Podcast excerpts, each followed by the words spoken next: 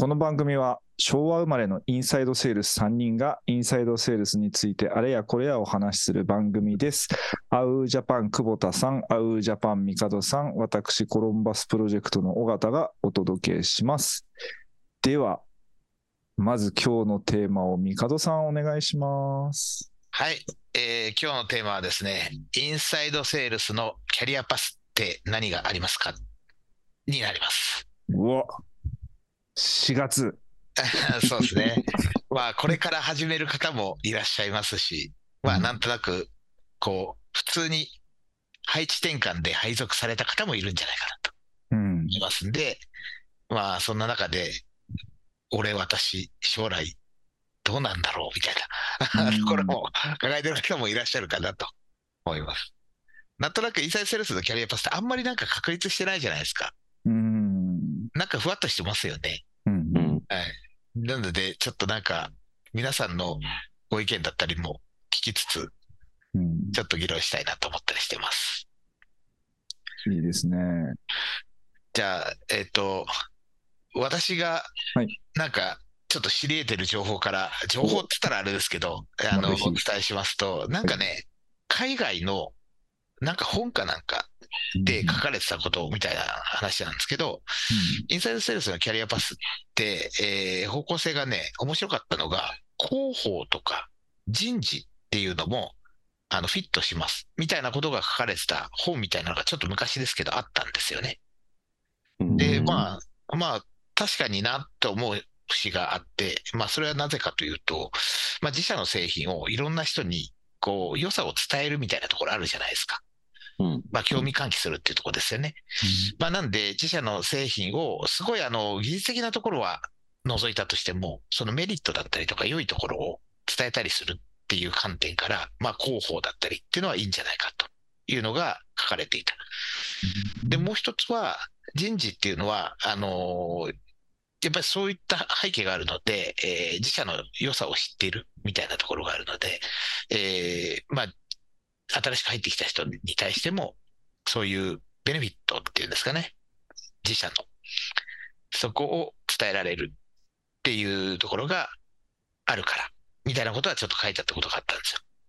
うん。へーって思ったのはあったんですけど、皆様はどう思いますかってすげえ投げかけて、あれですけど。よくあるのが、うんいわゆるセールスフォースとか、うんあれですけど、インサイドセールスからその後セールスにステップアップしていくみたいのは聞いたりしますよね。はいうんうん。これ難しいところで、鶏卵の話になっちゃうのかもしれないですけど、僕は営業をやってからインサイドセールスやった方がいい気がしてるんですよ。うんめちゃくちゃ同意です、それ私。うん。でインサイドセールスからセールスになるっていうやり方もいいとは思うんですけど、うん。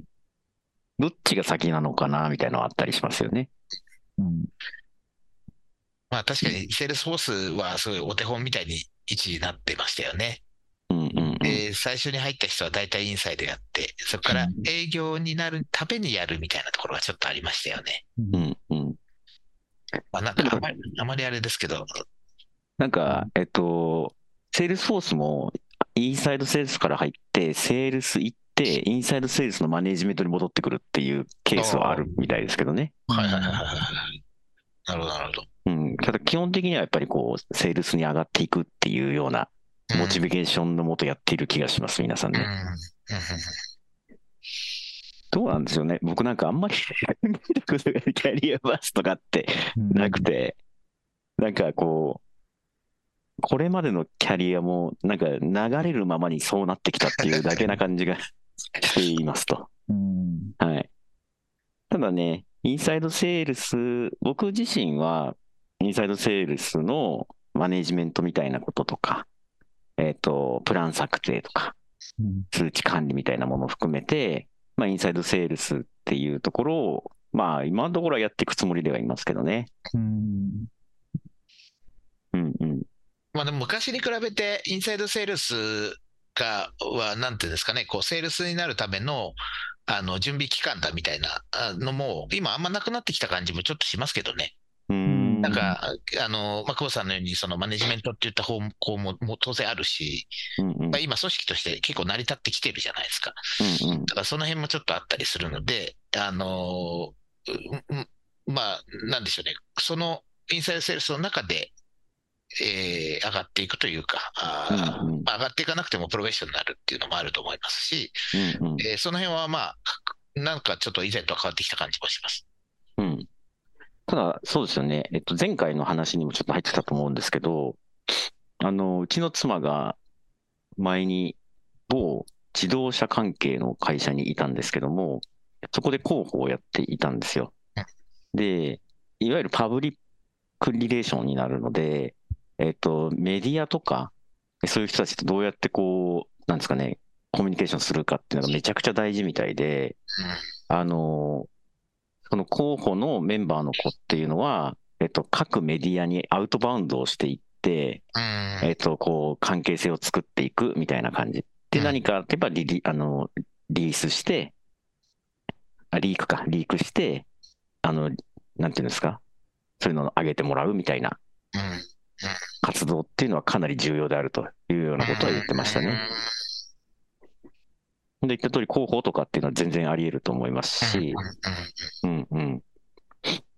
なんかね、考えてみりゃ、な、何にでも、何にでもそうなるそうそうそう。でもそれはあるんですよ。結構可能性があって、なんで、こう別に一本じゃないじゃないですか。うんなんかいろいろ書かれてるのは CS ももちろんあるし、うんうんうんまあマーケもあるしっていう感じなので、なんかね、あの、確立したものっていうよりか、何かがこういうところ合ってるんじゃないみたいなところなんだろうなとは思ったりしてますけどね。うんうんうん。そうですね。CS も全然ありますね。うん。誰かとかコミュニケーションを取る業務であれば、それなりに、なんですかね、そのジョブチェンジみたいなものっていうのはできる気もしますけどうんね。そうですねなん。かエンジニアをやれてたら無理ですけど。そうそうそうそう。そうですね。うんうん。なんか結構狭間にいるじゃないですか、マーケ。まあ、前回のね、話で、マーケなのか営業なのかっていう話があったと思うんですけど、その狭間にいるところなんで、まあ、どっちにもいけるよねっていうのはあると思いますし、うんうんうん。結構万能じゃないですかねって思いますね。ミカドさんはどうなんですか？あの、はい今後のキャリアパスというか。えーっとですね、僕もそんなにですね、久保田さんと同様、なんか確立したものってそんな持ってなくて結構フラフラしてるんですけど、まあ、マネジメント的なこともやってたことはあるんですよ。で、うんうんえーまあ、その集計だったりとか、あーなんか策定するみたいなところもあったんですけど、なんかね、こう、そこからちょっと出して、一回またプレイヤーに戻ったりとか、あえてしたんですね。はい。で、やっぱなんかね、こう、そういう意味では結構、プレイヤー面白いなと思ったりしてるんですよね。なんかお客さんと話すとか、あ結構そのいろんな業種の人と話すので、まあ、勝手に自分の中で知識が高まっていくってやつですかね。そこって、こうなんか、あのー視野が広くなったりするので、うんうん。そういう観点では、すごく、あの、なんでしょうね、こう、プレイヤーで極めるっていうのも一つ、キャリアパスとしてはあるだろうと思ってますね。うんうん。小川さんなんかあります？なんかこう、こういう可能性はあるんじゃないかでもいいですし。えっと、まず私も、えーこのキャリアパスっていうのはですね、よくわからないじゃないですか。まあ、私なんて特にじゃないですか、それ言い始めたら。でもまあ、そうっすよね。そうなんですよ。うん、確かに。別にな、う極端に言うと本当に何にでもなれるよね、人間はみたいなところがあると思ってて、うんで、えーただやっぱりみんなね、得意不得意みたいなことがあって、えー自分で楽しい仕事が見つかれば転職で、それに、うんまあ、なんですかね、えー邁進もできるんだと思うんですけど、うんえー比較的やっぱりインサイドセールスは、うんなんですか、えーっと、いいいいというか、うーん、万能ではあるのかなとやっぱり思いますよね。うんうん。えーっと、え営業、まあでも営業も万能ですけど、うんやっぱセールス、営業マンって、あの、何気に失敗する転職の仕方が、あの転職したして自信満々だったんだけど、やっぱりまあ先日も話したよね、本当に会社によってセールスの形って全然違うし、うんうん確かに。商材の単価もそうだし、業界もそうだし、慣習もそうだし、もう、なんかね、全然違うじゃないですか。うんあの、もう一番はやっぱりリードタイムとか、5年に1本しか売れない商品もあれば、えーまあ、毎月100本売れる商品もあるわけで、そそれぐらいの差が出ちゃうと、やっぱもう全然違うわけですよね。成果が出なくなっちゃうみたいなのがやっぱりあると思うので、そこさえあんまり、あの、間違わなければ、えー結構何にでもなれるのかなとは思ったりします。というのが一つ。で、もう一つは、セールス、私もセールスの後のインサイドセールスの方が圧倒的に良いというか、良いと思ってて、えーキャリアで言うとですね、あそのステップで言うとですね、うんうんで、そこをちょっと一時期考えたこともあって、えーっと、あの、セールスチームが正直あの弱い会社もあるんですよ。はあはあはああの、なんか提案とかもできませんみたいな。まあまあ、若手集団みたいなのもありますよね。うん若い、うん若いから売れるみたいな。勢いで売れてしまうみたいな。えーそういう会社さんの場合、えーその、もう、トップラインというか、まあ、トップラインというか、それちょっと言葉が違う。あの、顧客設定も若い人がいるんだけれども、その一歩引いたところに、あの、ちょっと賢い人とか、企画プランナーさんがいたりとか、そういうフォーメーションを組んでる会社とかもあると思うんですよね。そういう場合は、あの、インサイドでちょっとお客さんと会話をして、少しその、あ、なるほどねっていうものを作って、営業とプランナーに渡すと、結構良かったりすると思うんですね。そうすると結構、インサイド側に知識とか経験がないと、その仕組みって成り立たないかったりもするので、うん多分やっぱり組織に応じてインサイドセールスがあのどういうスキルが必要かって結構様々あると思うんですけど、ただのアポ取りとかじゃない場合は、やっぱりセールスの経験をした方がうまく機能する可能性っていうのは非常に高まると思うんですね、インサイドセールスうんうんうんは。やっぱり商談っていうか、あなたに仕事を任すっていうことを思っていただくから、やっぱり結構セールススキルが高くないといけないと思って、うんうんそういうので、セールスの後がいいと思いますっていうのは、あの、すごく思いました。えー逆になんかセールスチームがすごい強いところは、ガンガンアポ取りでいいんですよね、ぶっちゃけ。ああ、なるほど。うん結構、わうちというか私がそうだったりするんで、もうとにかくいいからもうアポ取ってくれよって言って、で、もう一旦その1時間でもうお話しして、あ、なるほどねって言っていただいて、もう宿題もらって、その次にもう独自提案ドンとぶつけて受注するみたいなことをやってたので、うんうん訪問2回で受注するうセールスをしてたんですね。だからもう、うんアポどんどん取ってくれっていうスタイルだったんですうん。そうすると、あの、ちょっとやっぱスタイル違うと思いますし、ただ、プランとセールス、プランニングとセールスをするような仕事があって、その経験をした後に、インサイドセールスに行ってくれたら、それはむちゃくちゃ、もうその場で売れちゃうかもしれないですね、やっぱり。うんうんうんみたいなことにもなるので、なんか、あの、プロセスと、あの、何を経験してインサイドに行くのかっていうのは、やっぱりなんかすごい大事で、インサイドセールスはセールスの後でもう全然 OK という気はしますね。うんうん。たどうなんですか、実際問題としてですよ。うん。あのー僕の感覚、今も違うのかもしれないですけど、セールスとインサイドセールスを比較した場合に、うん。セールスの方が上位にいると思ってるんですよ。うんうんうんだときにうん、じゃあ、いざ、じゃあセールスの人がインサイドセールスになってくださいって言ったときに、めちゃくちゃ嫌がる気がしないでもなくて、いや、それはあるかもしれない。そこってうん、なんか、なんかそういうのってうまく円滑にいく方法とかってあんのかなっていうのが、いまいちわかんないんですよね。うんうんうんうんなんかそこ性質、性質なんですよね。うんあの、ひ人の性質というか、うんまあなんかよくほら言ってるハンターとファーマーみたいなのあるじゃないですか。うんうんで、えやっぱりね、そこ、資質っていうんですかね。うんっていうのはやっぱあるんじゃないかなとは思いますね。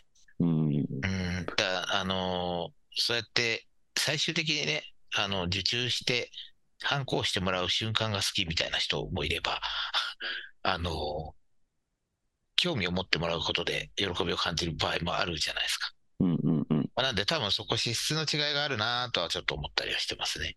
前に、あの、インサイドセールスとして、えー入りたいっていう人とかが採用とかできて、で、面接とかをして話をしてると、この人、セールスの方がいいなっていう瞬間ってあったりするんですよね。うんうんうん。結構。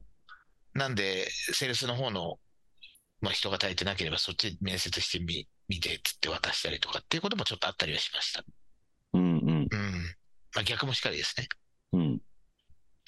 なんで、一定数嫌がる人はいると思いますよ。そういう観点で。そう僕はなんかね、あのーなんだろう、ずっとアウトバウンドの営業やってたんですよ。うんうん。自分でコールして、まあ、リスト勝手に作って、コールして、で、アポ取って、で、受注と取りに行くみたいな活動ばっかやってて、で、とある時に、あの、会社のその数数字がやばくなって、その、数字がやばいって言うとそこまでやばくないんですけど、あの、リカバリープランを考えろっていうのを部長から言われた時に、僕はもう電話、アウトバウンドでアポだけを取るっていうのをを一つのプランにしたわけですよ。で、取ったアポは頼むって言って、営業の方にパスをするっていうことをやると。いうのから、インサイドセールスになったというのがあるんですけど、うん、どうなんでしょうね。どうどうですか？いいるんですか？セールスから IS になりたい人って。結構いるもんなのかな？うーん、気持ちが正しくない人はいます。しくない。あの、楽したいじゃん。楽みたいに見えるっていう。ああ、そうちげえよいう方、向ちげえですか？よみたいな。そう。あ、僕在宅、そう在宅だし、みたいな。ああ、そういうこと？面接をしたときに、インサイドセールスのメンバーを取りたくて、うんで、セールスの経験者がいいんだよなっていうのを人事の方に言って、うんで、えっと、候補者として上がってくる人にこう話を聞くと、どうやら営業に疲れてしまったので、うん。IS に転職したいみたいなモチベーションの感じの人がそれなりにいたんですよ。なるほど、なるほど。で、それだとちょっと違うんだよなっていうのがあって、うん。そう。でその辺がね、難しいですよね。IS からセールスになりたい人はなんか5万といる気がするんですけど、うん。うん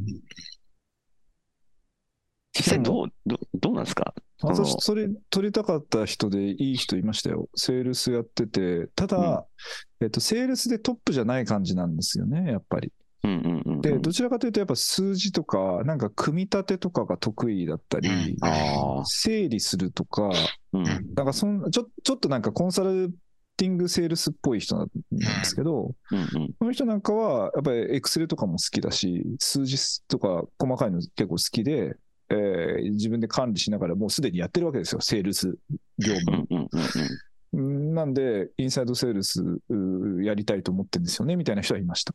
うん。それは悪くない、いいなって、いい筋だなって思って。いましたけど、うんまあうんそうですね。なんか、こう、すごい資質のような気がしていて、うん前に、その、インサイドセールスで、インサイドセールスじゃないか、セールスとして取ったんですかね。うんで、結局、まずは、自社のサービスをいろんな人に話すっていうところで、インサイドセールスに一時入ったんですよ。うん一時期。で、そこで、なんかね、結構やばかったんですよ。トークとかも。うん結構やばかったんですよ。で、営業に、まあ、3ヶ月だからやってなったんですけど、うん営業でもやばかったんですよ。うんっていうのがあったんで、ああんまり、あのーなんですかね、インサイドセールスから営業になっても、あのーその人の資質が変わんないと変わんないなっていう感じはちょっとありましたね。うんうんちょっと思った。あのーえーっと、インサイドセールスで言うと、その電話っていうのが一つの大きなコミュニケーション手段だと思うので、うん。うんあの、声は非常に、声はなかなか変えられない部分もあるから、声の良し悪しっていうのは、インサイドセールスやりやすい、やりにくいはとても大きいと思います。うんうん。で、あの、セールスで対面でなんか空気読むとか、うん。そういうのがむちゃくちゃうまい。場作りとか、複数名でのあの会議とかがうまいとか、うん。そういう人はやっぱりいるから、それはセールスに行った方がうまく機能したりとか、あのうまくコーディネートして、えー進められると思うので、そんなのは、あの、なんですかね、売るスキルとかではなくて、えーうん人のその、なんですかね、無意識のあたりにある適性としては、すごくいいんじゃないかなと思ったりしますね。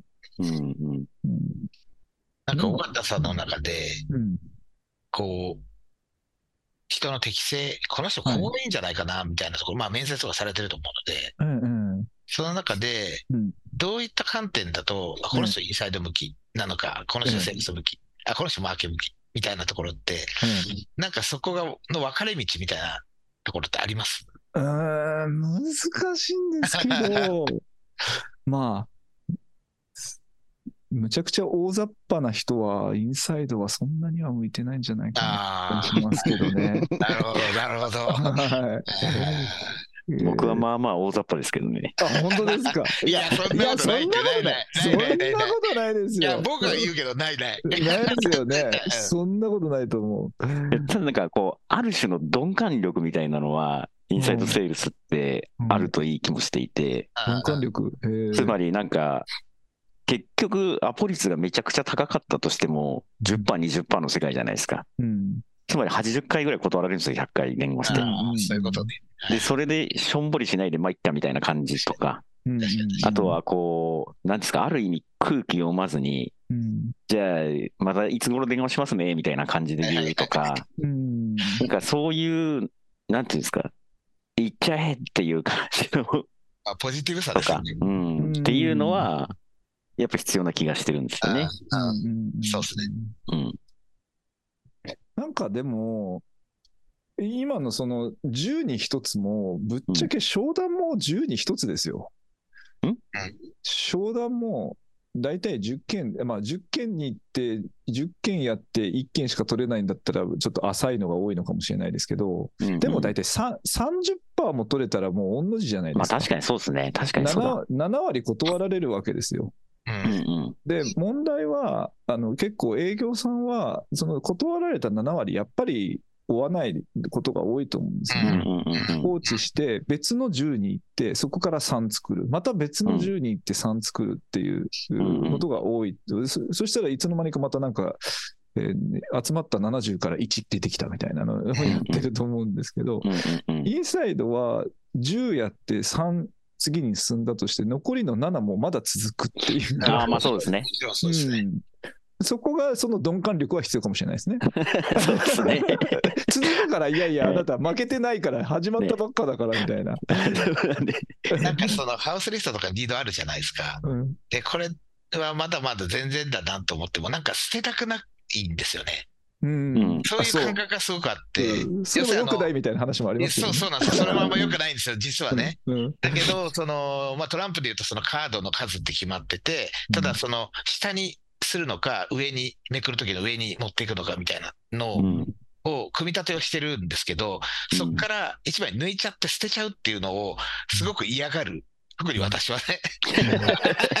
なんとかしたいって思っちゃうんですよね。うんうんうんうんそれはすごいありますね。なんか確かにな、営業とかって、その、僕が営業だった時はインサイドセールスっていうのがなかったんですけど、なんか案件やってて取れそうなものにずっとこうフォーカスしてって、なんか明確に断れてない、要はレスなくなっちゃったみたいなのを完全に放置しちゃって、で、もう案件なくなってきたっていう時に、すごい久しぶりにこう連絡をし始めるとかっていうので、その、なんだろう、過去案件掘り起こし施策とかって大体うまくいかなかったんですよ。うんおー、なるほど。なんか、ただ、今は、えっと、すごくうまいこと言っていて、その中でまあ、インサイドセールスが一回連絡取れないから、ちょっとしばらく定期的にメールだけでもいいんでやっといてみたいな感じのことを言われるんで、うんおい来たっていう感じでやってって、なんかね、決算月のちょっと前ぐらいになって、ちょっとあれから結構時間経ちましたけど、どうですか？みたいなのをするみたいなことがあって、それはそこそこアポ取れて、案件化も再案件化とかっていうのも出てきたりはしてるんですね。うんうん。だから、放置をしないですね。うんインサイドセールスは。うんうんまあなんか役割として確立してますよね。そうそう非的なって感じですよね。だからそう、営業がレスなくなっちゃったっつって角度下げるのはいいんですけど、なんか、捨てないでほしいってめちゃくちゃ思う。はいはい。いや、本当それ思う。こっちだって結構頑張って取ったんそうだぞそうそうそうそうそう。それはすごい、なんか、インサイドセールスの、まあ、本当の役割っていうかね。うんう。うんんまあ、それ別にインサイドセールスだけのっていうよりか、会社として、それ、せっかくまあマーケットったリードであって、まあ、資産なわけですから、それを生かすっていう意味では、ちゃんとその流れができてるっていうことだと思うんですよね。うんうんうん。それ大事なことだと思うんですけど、まあ、キャリアパスとしては、すその、すなんでしょう、そういったことをやるのが苦手な人っていうのは、まあ、向いてないっていう感じなのかもしれないですね。もう新しいところに行きたいんだけどみたいなね。うん。今ちょっと聞いてて思ったんですけど、えー、見てない。あのー結局、えー今の話で言うと、まあ、営業などは、営業は特に、あの、まあ、こう言ったらもう怒られるかもしれないですけど、うん捨ててきました、お客さんを。うんえーインサイドは、まあ、す逆に言ったらす捨て、捨てないというか、関係を作っていくう役割だから、ということを言うと、やっぱりその、えっと、なんですか、うん、コミュニティっていうか、人のつながりを作って生き続けるような仕事は、結構いいんじゃないかと思うと、さっきの public relations でメディアなんて、まあ、じゃあ、うん。え100万社あるかって言ったらないわけで、でせいぜい30社とかメディアさんでめよくお世話になってるとかっていうと、まあ、30は嘘か。でも100、100ないんじゃないかな、うん100とか。だからそれぐらいの方々とうまくコミュニケーション取って長くお付き合いをしていく。人事も社内の人なんて限られてるし、役員とかも変わらないし、じゃあ凄まじくなんか毎年毎年変化があるかって言ったら、むっちゃ変化があるわけでもないじゃないですか。毎月、毎年毎年、もうバージョンアップをしていくような形だと思うんで、そういうのはもしかしたらあってるのかもしれないですね。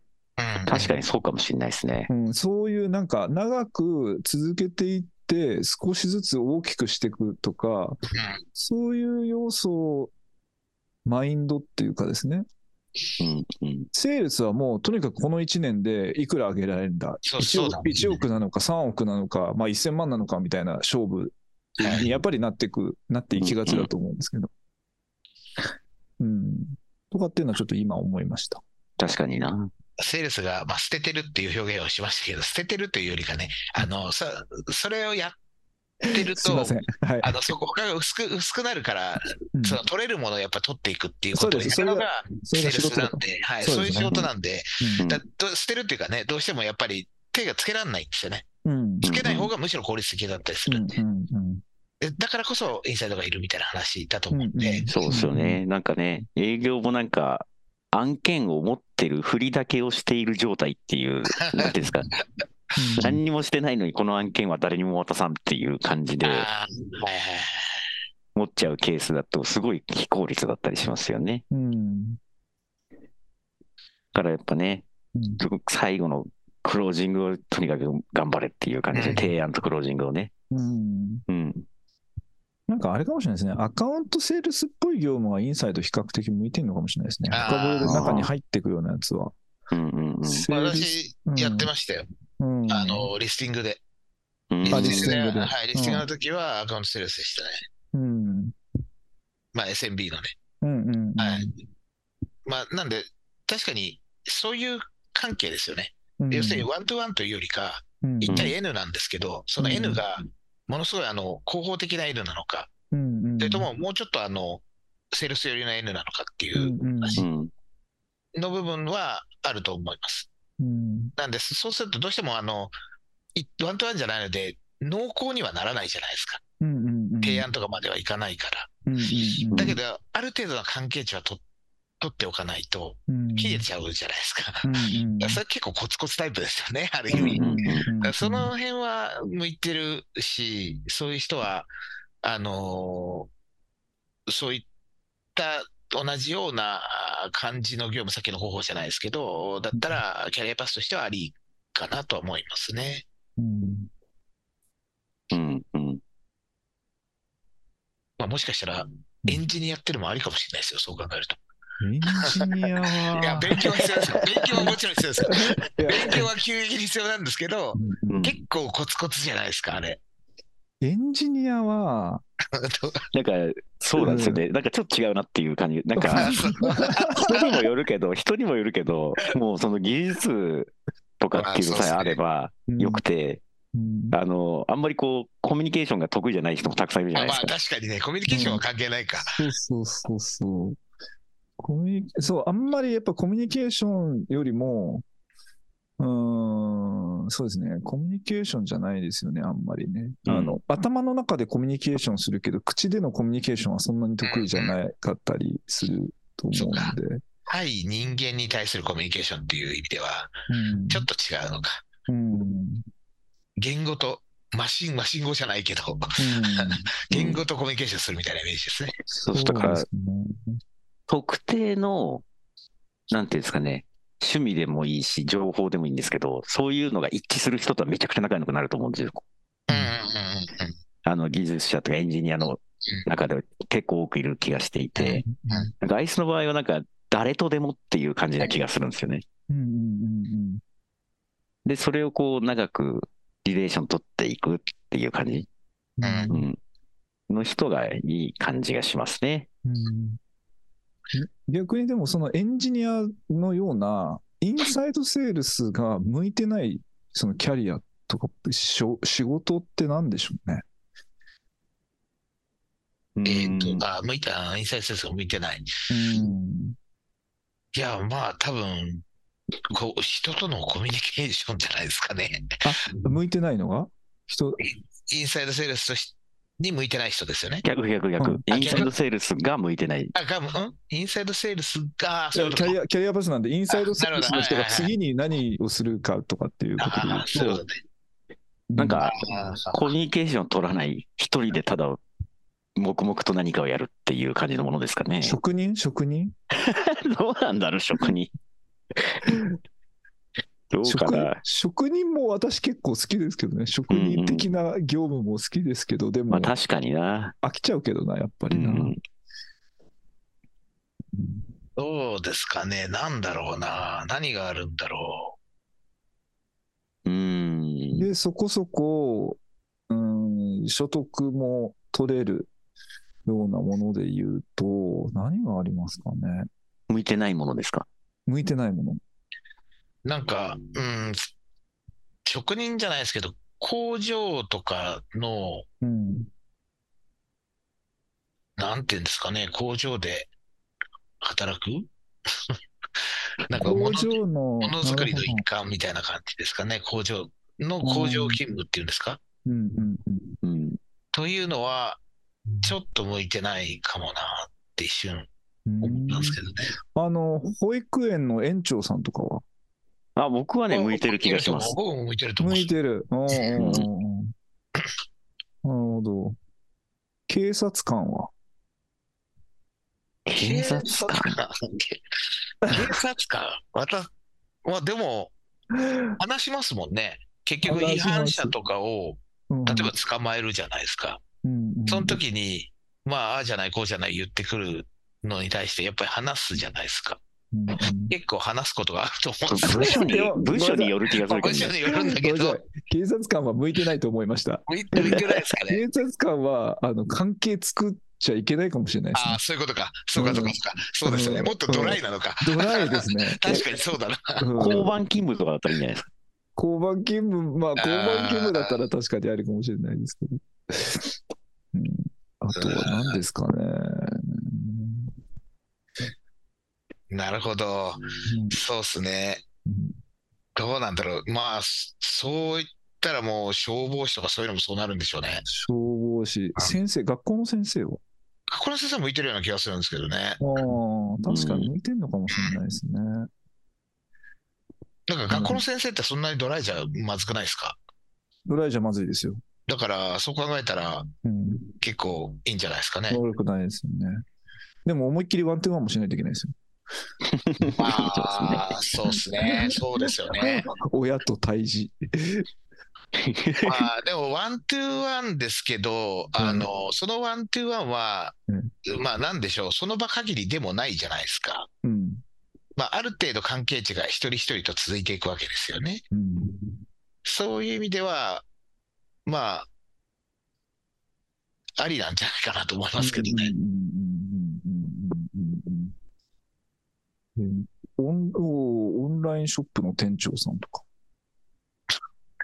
どうなんだろうな。うんちょっとマーケにだいぶ寄っちゃうんですかね。でも、うんうん。あと商品企画、商品開発とか、うんうんうん。あ、それはでも、うんありかもしれないですね。うんまあ、でも、そんなこと考えていくと、やっぱりみんな何にでもなれんじゃないですか。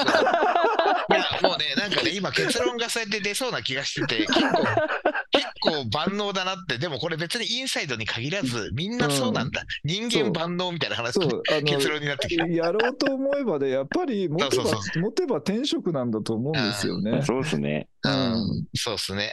まあ、そんな感じ。あります。確かにな、だからこう、あの、最近本当に思うのは、な、うん。何をするかよりも誰とするかのがめちゃくちゃ重要な気がしていて、ああそう。だから、ね、楽しく仕事ができて、やりがい持ってできれば何にでもなれそう いらっしゃるけど、僕も。う、何もられるのは、そうですね。まあ確かにね、僕はあの結構電話系の仕事が多かったじゃないですか。まあ元も一番最初飛び込み営業でしたけど、うんうんでそこから電話系に行って、一回あのイヤホン作ってるじゃないですかう。んうんうんあの時ってもう結構あの商品企画的なことをもうやってたわけですよ。あああ、そっか。もう全うん部全部やらなきゃいけなかったから、そうですねマーケもやってたしみたいな感じなんですよ。ちっちゃいけどね、うん。すっごいちっちゃなところでやってましたけど、まあそういった意味でも全然なんかモチベーション保っててうんできますからね。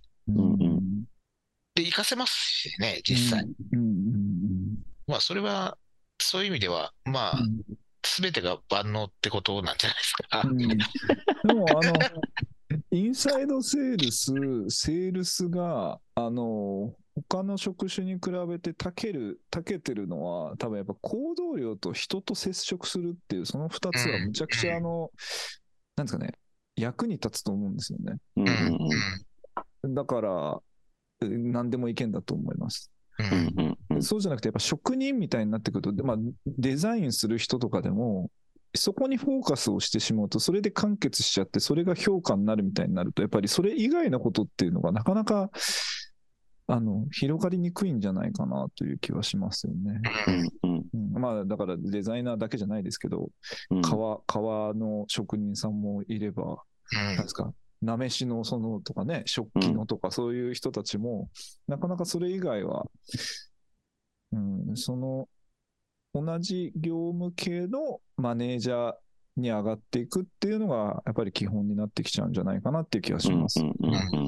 うんそうですね。うんなかなかあれですね、こう、結論出ないですよね。なんかね、あのあの、あ、こうだねっていうのってあんまないじゃないですか。なんもないいや、いや、今までの話、ここの回で。す。いや、そんなや結だから論出るような分かりやすいことを話してそうそうそう、だから面白いんですけど、なんかけ結構いろいろ飛ぶので、あ、そうそうだよねって思うとこがある。なんかキャリアパスを話す感じのキャリアを積んできてないですよね、誰も。うん、残念ながら。全く参考にならないなるようになっちまったっていう感自分がそのお手本になるような キャリアパスを歩んでないっていうね、っていうところがありますよね。でも、それあんま、はそれはあるな。あんま多分参考になるようなキャリアパスなんて歩んでる人いないですよ、そうそう。まあまあそうですね。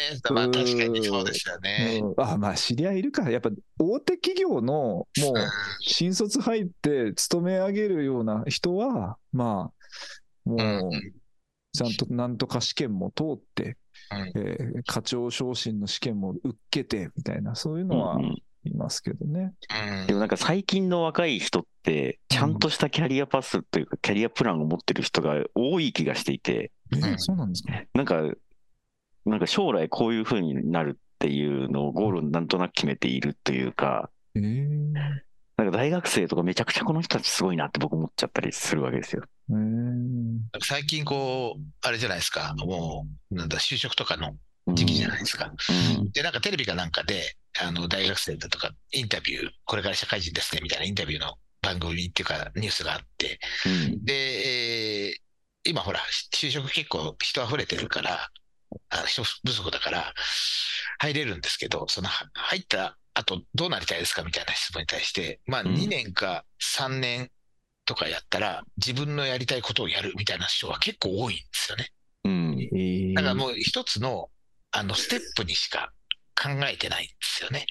うん、なんかすすごいですよ、本当に。なんか。そう、そうそう。我々の時代だとさ、もうなんか、お上場企業に入って安泰だみたいな、親からそう言われるじゃないですか。言われたことが多かったけど、なんか今の全然違う。なんか面接がテクがすごいのか、本当にすごいのかが分かんないんですけど、僕、面接とかまともにやったことないんで、自分が入社面接っていうのを。うん。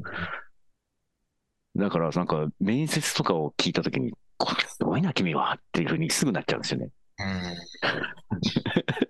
まあなんか時代もあるんじゃないですか、多分。うんあの、氷河期とかとは全然違うんじゃないですかね。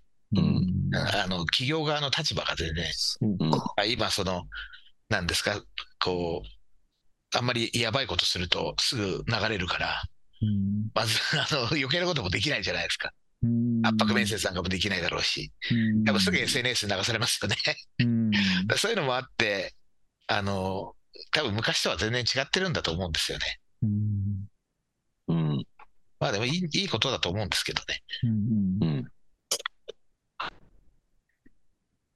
まあそんなはいで、これはちょっと、なんか私今、これまとめろって言われるのがきついなと思ってるんですけど、わ じゃあそろそろ帝さんおまとめお願いします。かりました。もう、まず、えー結論から言いますと、はいインサイドセールスのキャリアパスというテーマ以前に人は何にでもなれると いうのがもう結論でございます。まずは。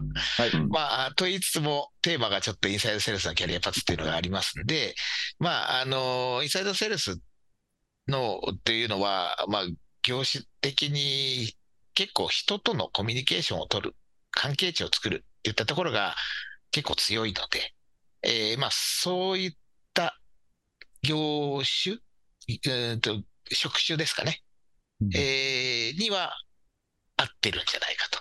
でそっちにキャリアパス、キャキャリアパスというか、キャリア変えても、それはそれで、えー生きていけるんじゃないかというようなお話でしたと。という感じでございます。はい。はい、すいません。なんかぐだぐだですけど。いえいえいえはいありがとうございます。えーでは以上ですかね。はい。はい。では、まあ、この4月で参考になったのかなってないのかはわからないですけど、う んまあでもい、いくらでもなれるっていうのはもうね、未来が広が広がると思うんでいいですよね。うんはい。じゃあ、あの、感想でした。ありがとうございました。はい。では、インサイドセールスおじさんの3人がお届けいたしました。では、また次回。さようなら。さよなら